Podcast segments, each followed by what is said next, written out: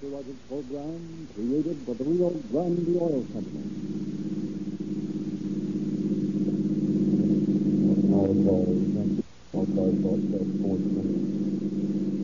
A hold up and murder at 90 Vermont. Two bandits. Number one is charged 23 years.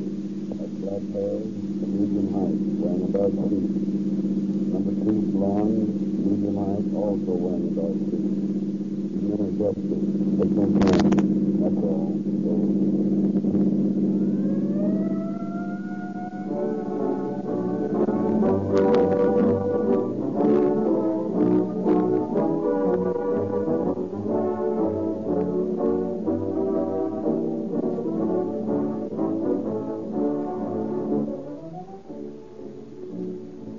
departments of the largest cities in the West join today with the officials of fire departments, sheriff's offices, and other emergency departments in paying tribute to one of their greatest allies in the war on crime, Rio Grande cracked gasoline. For it is this outstanding brand, more than any other, which enables radio police cars to answer your call for help within two minutes, which speeds fire engines at breakneck speed through city streets, which saves precious seconds as an ambulance rushes to rescue. In appreciation of the important part Rio Grande cracked gasoline plays in their daily work, police officials open their confidential files so that you, who are also users of Rio Grande cracked gasoline, can hear on calling all cars the truth about crime. Appreciation of the improved performance and the outstanding economy afforded by Rio Grande cracked gasoline, officials of a score of cities and counties have again awarded yearly contracts to Rio Grande, specifying cracked gasoline exclusively to power the finest, and fastest cars on the roads today. If you who listen to Calling All Cars enjoy this program, we ask that you show your appreciation by driving into your neighborhood independent station and saying, Give me Rio Grande crack. The same gasoline the police cars use.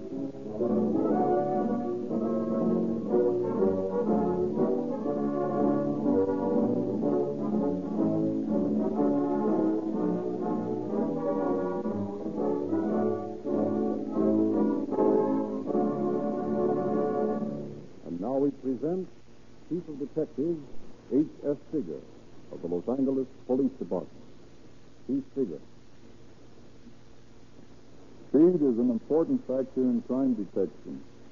Clues fade rapidly, and unless followed immediately, the criminal may elude justice for some time before he is finally brought in. To follow such clues, police detectives must be painstaking and must have the initiative to follow on their own, quickly and without orders from headquarters, all leads they may discover. I am happy to say that the Police Department of Los Angeles has such men on its staff, and tonight's dramatization of the tracking and capture of Killer Hudson and his companions will show.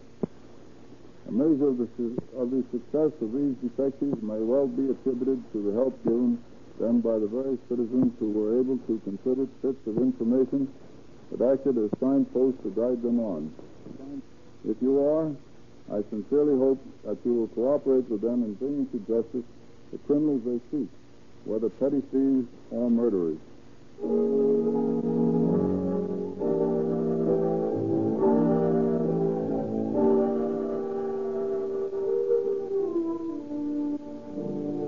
few nights before Christmas, three years ago, Alfred Kahn, the proprietor of a malt and bottle supply store on South Vermont Avenue, was preparing to close up shop when a pair of young men walked into the place. Oh. Oh, good evening, boys. Anything I can do for you? Don't make no noise. You want the dough. Huh? Hand it over. Well, well, well, what are you fellas trying to pull? Sure, don't you understand English? This is a holdup. See this gap? We mean business. Where's that dough? Sir, I, I tell you, I, I haven't any money. The business ain't so good these days. I ain't taking in much. All right, shut up. There's the cash register, Bob. Go through it. I'll take care of this guy. Okay. Now, you'll get back there in the washroom. Uh, look here, boys. I ain't got no money here. I swear. Shut up. I, Get in there and stay there. Uh, Listen, you, I ain't joking. You stay in there or I'll blow your head off. How about it, Bob? I got all the answers. Okay, let's cram. There's no way to lock that door from the outside.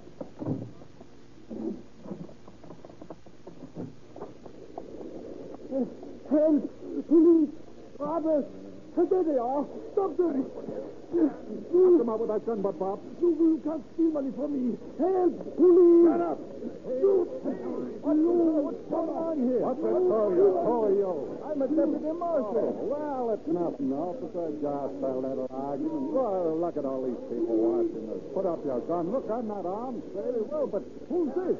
ah, my friend here just met a guy that has a grudge against him. Let him fight it Oh, out. they can't do that. They'll have to take him in. Hey, look here, you man. Look out, he's got a knife.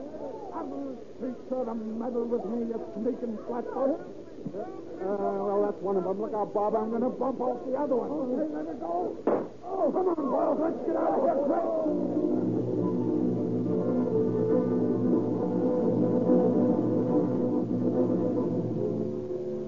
It's a matter of moments, almost seconds, before a police radio car has arrived at the scene of the crime.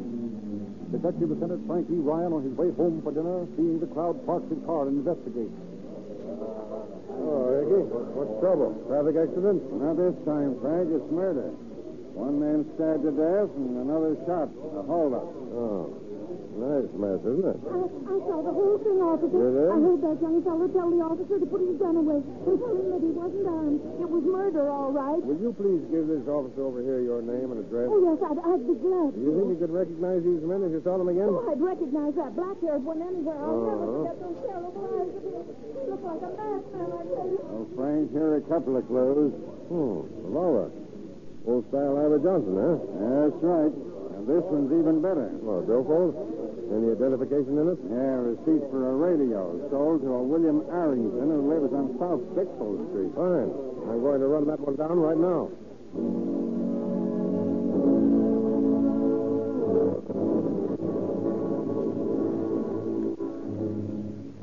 An hour later, Joe Taylor, chief of detectives, holds council of war with Inspector Detectives Davidson and detectives Joe Philkus and Bill Baggett. This doesn't look like an amateur's job to me. The fact that these fellows would commit murder rather than submit to arrest shows they couldn't stand a pinch. Now, it's my guess that they've done time somewhere before this. And from what all the witnesses say, they are plenty tough. Now, if you run across them, boys, I don't want you to take any chances. Be ready for trouble. Oh, hello, Frank. Oh, Steve. How'd you make out on that South Bixel Street address? I didn't. The manager of the apartment house says there's never been anyone called Harrington live there since he took the place over six years ago. That's a bad break. If those birds aren't rounded up tonight, we won't have a chance in a thousand of finding them. Maybe the fingerprints from that billfold and gun have made something. I'll call Barlow. Hello, Barlow. Taylor speaking. Get any prints from that billfold or revolver? Oh, yeah? Okay. Goodbye. Prints were too smudged to do any good. It's like the cards are stacked against us in this deal. No. Wait a minute. Let me see the receipt for that radio. Oh, yeah. Here, Chief. Hmm. The Great Western Furniture Company. Now listen, Baggett. Take this receipt and go down there. Find out who that radio was sold to and what address it was delivered to. Yeah, but that place is probably closed. Well, there'll be a night watchman around there. Talk to him. Get to the man who sold that radio. We've got to hit this thing tonight.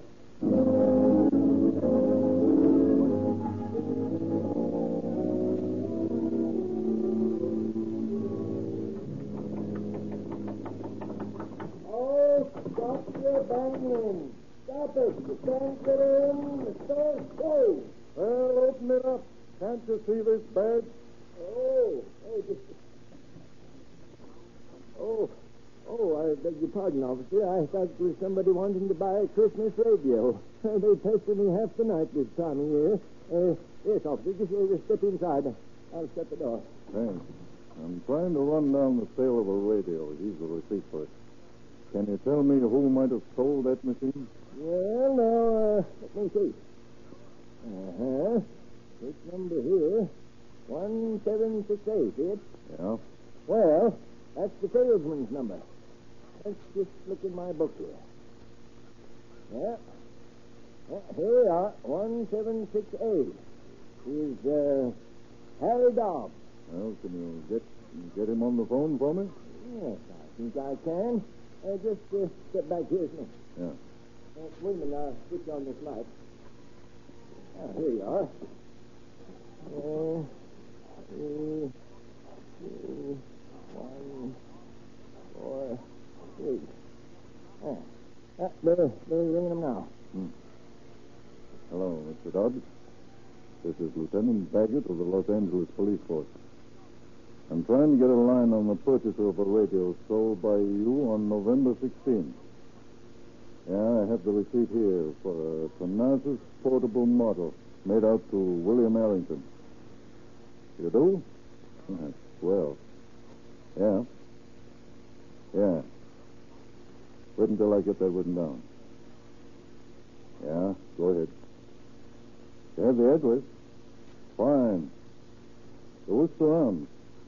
Fine. No, I can't stop to tell you what it's about now. Just read tomorrow morning's paper.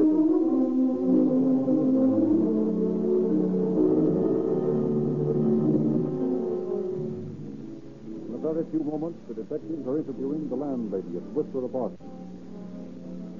Well, there's nobody but the name of Arrington lives here. Are you sure of that, ma'am? Yes, but they may have lived here before. You see, I just took the house over two weeks ago. Well, who was the landlady before you? Mrs. Rudolph Sprang. And where does she live? Well, now let's see. Oh, yes.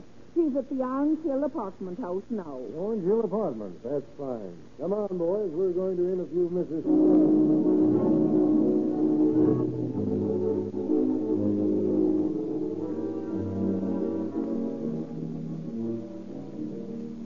Guess, Inspector, there was a Mr. Arrington lived there with his wife. He had a double apartment showed Mr. and Mrs. O'Neill. And they You say they've moved, Mrs. Spang? Yes, just a few days ago. Well, They can were, you imagine that? Arrington was about 25 years of age. How tall was he? Oh, I should say about six feet, and he had black eyes. What did O'Neill look like? Well, I should say he was younger, around 21 or 2. He had light brown hair, and his teeth sort of stuck out. Would you call him a blonde? Well, some would have guessed. He was a good deal lighter than Arrington. You have no idea where these people went, huh? No, no, I haven't. But he took their suitcases and their radio and called a taxi cab and drove away. Taxi cab. What kind of taxi cab? Why, um, let's see, um, You've got to remember, Mrs. Fang. well, I, I do remember, What kind was it, ma'am? A green top. Yeah, I, I'm sure. It was a green top. That's fine, Mrs. Fang, and thanks a million.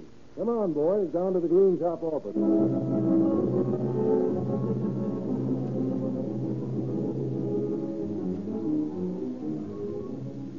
Very short time, the driver who called for Arrington and O'Neill and their wives is located and faces the questioning detective. Now listen, Blackie. A lot depends on your memory. Within the last week, did you answer a call to the Orange Hill Apartments and take away two couples, some suitcases, and a radio? Let's see. Uh, seems to me I did. Yeah, that was last Thursday, wasn't it? It might have been. Sure, I remember that shirt. Where'd you take them? Let me look at my book a minute. Yeah, yeah, here it is. They went to the Shropshire Apartments on West Sixth Street. Oh, yeah, that was where I carried their radio all the way back to apartment three. And all this guy gives me is a dime. The radio was heavy, too. And then one of the broads asked me to connect it up. The noise. What did these men look like? Sort of tough guys. But they could be cut down to size. One of them had black hair, and the other sort of colored, if you get what I mean. Yeah, I guess we do. You remember anything else, Blackie? No, I guess that's about all. Okay, Blackie, and thanks. Not at all, not at all. Never hurts to be on the right side of the fence, if you get what I mean. Well, boys, let's get started for that Sixth Street spot.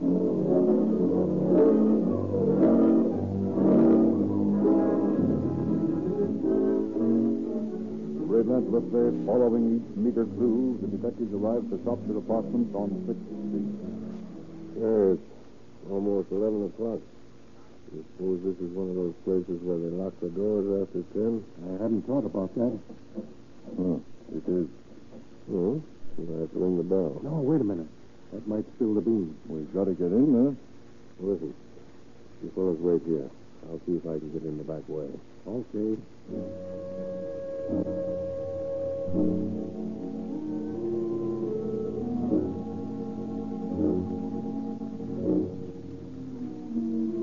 lets himself in by the back door of the apartment house and a moment later admits his colleagues through the front entrance. They look about for the manager's apartment. Here it is. Number two. Who is it? Open up, ma'am. It's police officers. The police? Well, what's the matter? Well, what's the matter? What's happened? I want to know. do anything, Maury. Well, I want to know what's the matter. Now tell me this minute. I want to. Have to be more quiet. Well, all right, all right, we but better can't you talk tell me? inside. Yes, that's a good idea. You stay out here in the hall, Baggett. Let us know if you see anyone that resembles the suspect. Okay. You don't mind, ma'am, we'll step inside. But I wasn't expecting visitors. Why, I hardly know what to do. Don't mind us, ma'am. We're just folks. Oh, all right. Now, for land's sake, what is the matter? Well, ma'am, have you a couple of tenants by the name of Arrington and O'Neill? Uh-huh. Possibly accompanied by their wives? Yeah, they're here. What, well, what have they done? Well, there was a nasty shooting and stabbing scrape over on Vermont early this evening, and one man was killed. And them fellas did it? Well, we don't know about that, but we want to talk to them. Are they in their apartment now? Well, I don't think so. I saw them go out about 9 o'clock, all four of them, and I ain't heard them come back yet. Oh, great Scott, Inspector. Do you suppose they've landed on us again? Are you certain they'll be back, ma'am? Well, I hope so. I'd hate to be beat out of my rent. Wouldn't be so hard for 'em to sneak out of the back way with their grip. No, I've had it happen before. I'll just take a look in their apartment right now. Now, wait a minute. Let's see. Here. Here's the key, number three. We'll go with you, ma'am. Well, all right. You sign up, Baggett? Well, all quiet. Good. Keep your eyes open. We're going back to look at the apartment. Right.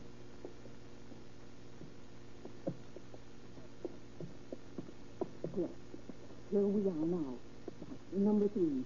Wait, I'll, I'll knock first. On your toes, Spike. Aye,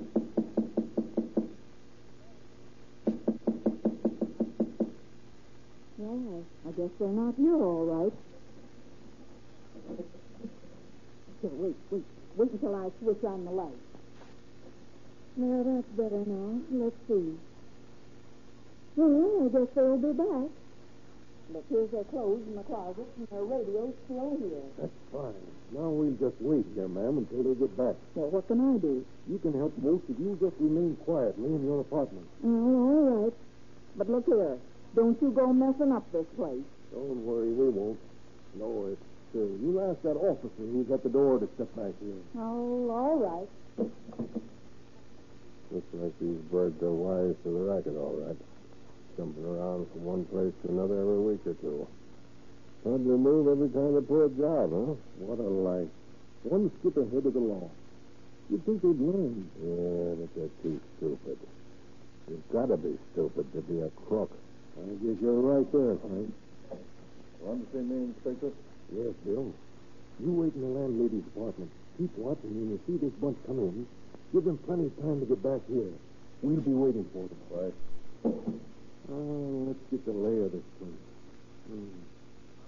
Apparently two double apartments. I guess you that this door here connects with the other half of the establishment. Locked from the other side. Oh, then they might come in from the other apartment, huh? They might. Yeah. Uh, let me get at that lock. I think I can pick it open. Might just as well have something to do while we're waiting.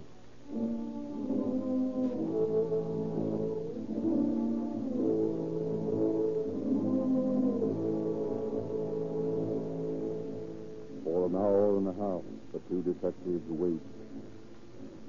And then, at half past midnight, they hear footsteps. Exchanging a meaningful glance, they draw their guns.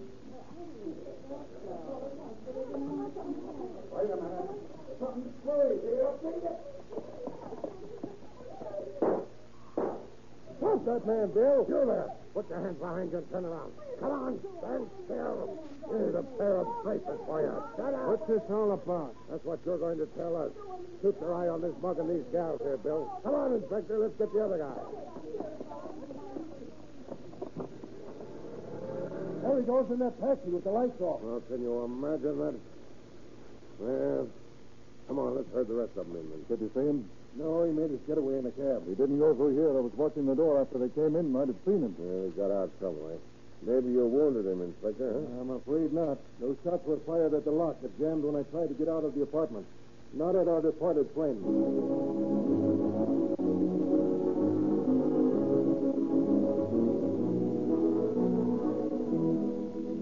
Although O'Neill readily admits his identity, he denies all knowledge of or complicity in the murder of the young Deputy Marshal or shooting of Albert Kahn. The next day, Lieutenant Ryan takes O'Neill to the Cedars of Lebanon Hospital to face his victim of the previous night. You may come in now, Lieutenant. Thank you. Mr. Kahn? How are you today? Uh, pretty weak. But all in all, not so bad. Oh, sure. You look swell. they say you'll be out of here in no time. I hope so. Who's this you? Aha, the robber. So you've caught them. Good business it is, Lieutenant. This, uh, this is the man that held you up then, huh? Uh, uh, that's one of them. He tried to kill me. But it was the Black Heaven that shot me. The guy's screwy. I never seen him before in my life. You, you, you tried to deny it. You little puppy. If I, if I was there, Oh, I... Mr. Kahn, you must be quiet. You'd better go, Lieutenant. Very well. Come on, O'Neill.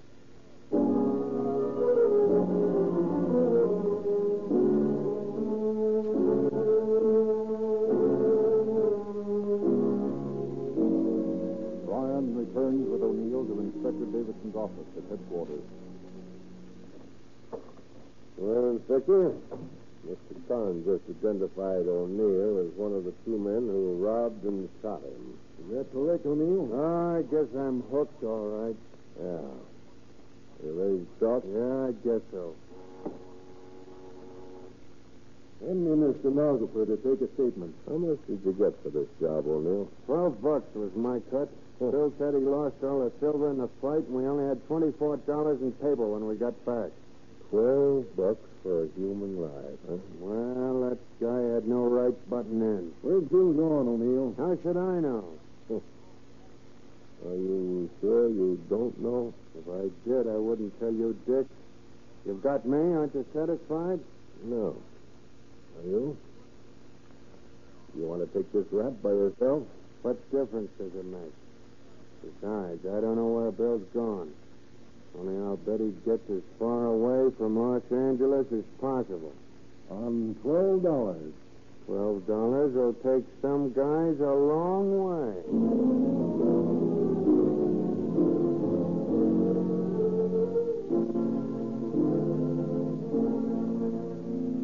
O'Neill is booked on a charge of suspicion of murder.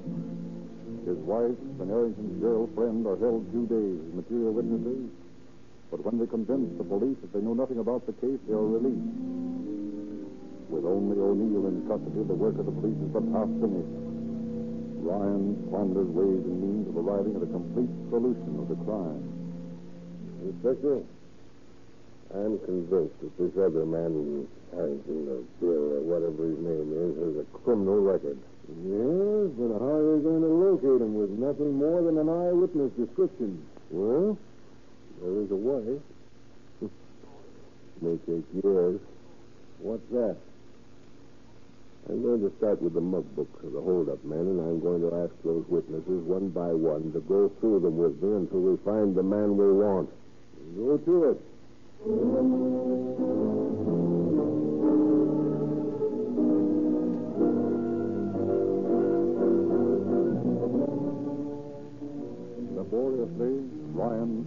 Search. After nearly two weeks of consulting witnesses, one of them recognizes a picture that might be Arrington. The suspect is interviewed, but does not match the descriptions of height and weight, and is furthermore by no means a professional criminal. Ryan continues his search of the mud book for a man taller than the first suspect, but resembling him otherwise. On January 23rd, 1931, just a month after the crime, he finds the mug of one William Hudson, whose picture is immediately and unanimously identified by the various witnesses as the murderer. Police bulletins bearing Hudson's alias Arrington's picture and fingerprints are broadsided across the country. Finally, on February 7th, word comes that Hudson had been arrested in Salt Lake City on the vagrancy charge several days previous. On direction from Los Angeles, Hudson is held, and Ryan travels north with an Oregon boot, a leg iron weighing 30 pounds, to bring back his man. Hudson doesn't open up to Ryan until they're on the train on the way back. And then Ryan employs some subtle psychology on him. Well, now that we're all settled down, Ryan, I'm warning you there's no use trying to get nothing out of me. What are you getting at? I ain't answering no questions, see? Well, I hadn't intended to ask any. Well, that's a good thing, because I ain't the blabbing kind, get me? You can't make me talk. I'm tough, and I can take it, see? Say, you are tough, aren't you? I wouldn't want to get in the jam with you myself. Yeah, and you'd be right there. Yeah, I guess there's plenty more like me. Take that little girl that was cashiering in that restaurant in Spring Street that you and O'Neill held up last month. You know, she told me that O'Neill did all the talking, but it was you she was scared of. Said it was the way you kept looking at her.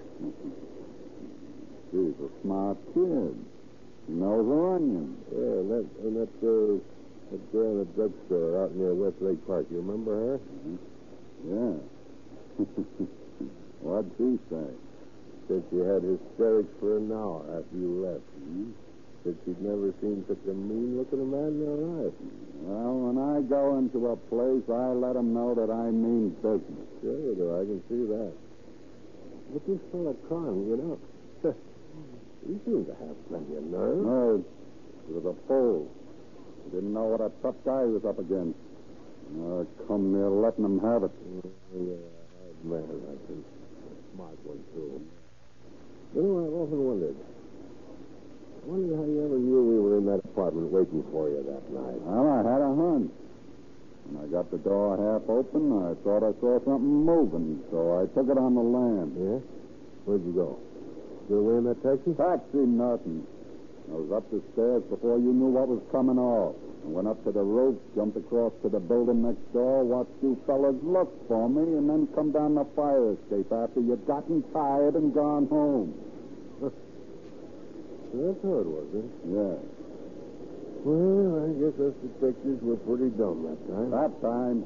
Was there any time when you wasn't dumb? Well, I, uh, I can't seem to remember, Hudson, but, uh, you know, it's you that's wearing the Oregon boots, I'm not mistaken. Well, well, that's just cause I slipped up. I shouldn't have come by way of Salt Lake City where to pick up the bag. Well, that's one way of explaining it. Hey. Hey, tell me, Ryan. Did anyone ever get away with one of those Oregon boots locked on them? Let me see. Uh, yeah. Yeah, I believe there was a case four or five years ago up in Idaho. Fella got away, and they didn't find him until three years later. Well, how did he get the boot off? He didn't. It was still locked around the skeleton of his leg.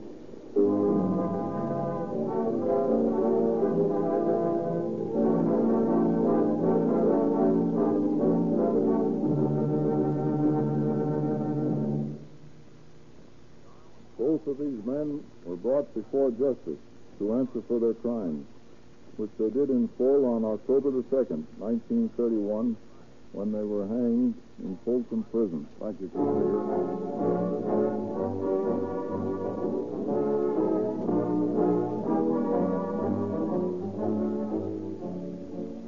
Ladies and gentlemen, don't miss the thrilling true case next week. Read about it and the many other cases which are now being broadcast twice each week in the new September issue of the Calling All Cars News. Any Rio Grande dealer will gladly give you a free copy of this unique publication of illustrated crime, movie, and radio news. Boys and girls will find a full page of gifts, which are offered free to all users of Rio Grande cracked gasoline.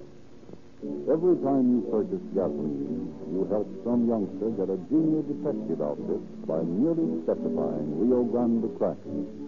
And you do yourself a favor as well. For no other gasoline on this market can give you greater speed or power. Very few brands can even equal the outstanding performance of Rio Grande crackers. It costs no more to get the only gasoline that gives you police car performance. Rio Grande dealers, all of them independent merchants, unite in recommending Sinclair Motor Oil to their customers. From practical experience, they have learned the folly of using oils that contain wax and useless petroleum jelly. At last, they have de-waxed, de-jellied oils made by Sinclair, which cost only 25 cents and 30 cents a quart in steel cans. Every Rio Grande dealer urges you to use Sinclair motor oil because you can unqualifiedly guarantee that it will never fail to lubricate your motor correctly.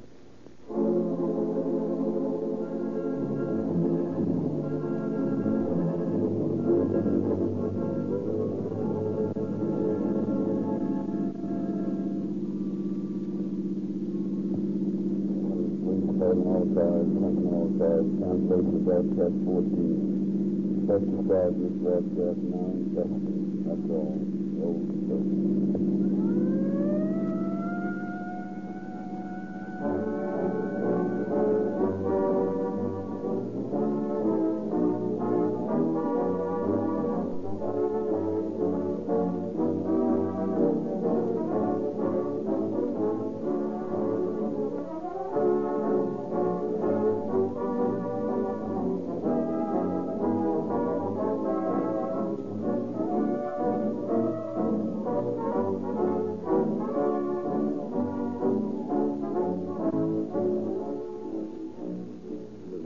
Lindsley bidding you good night for the Rio Grande Oil Company.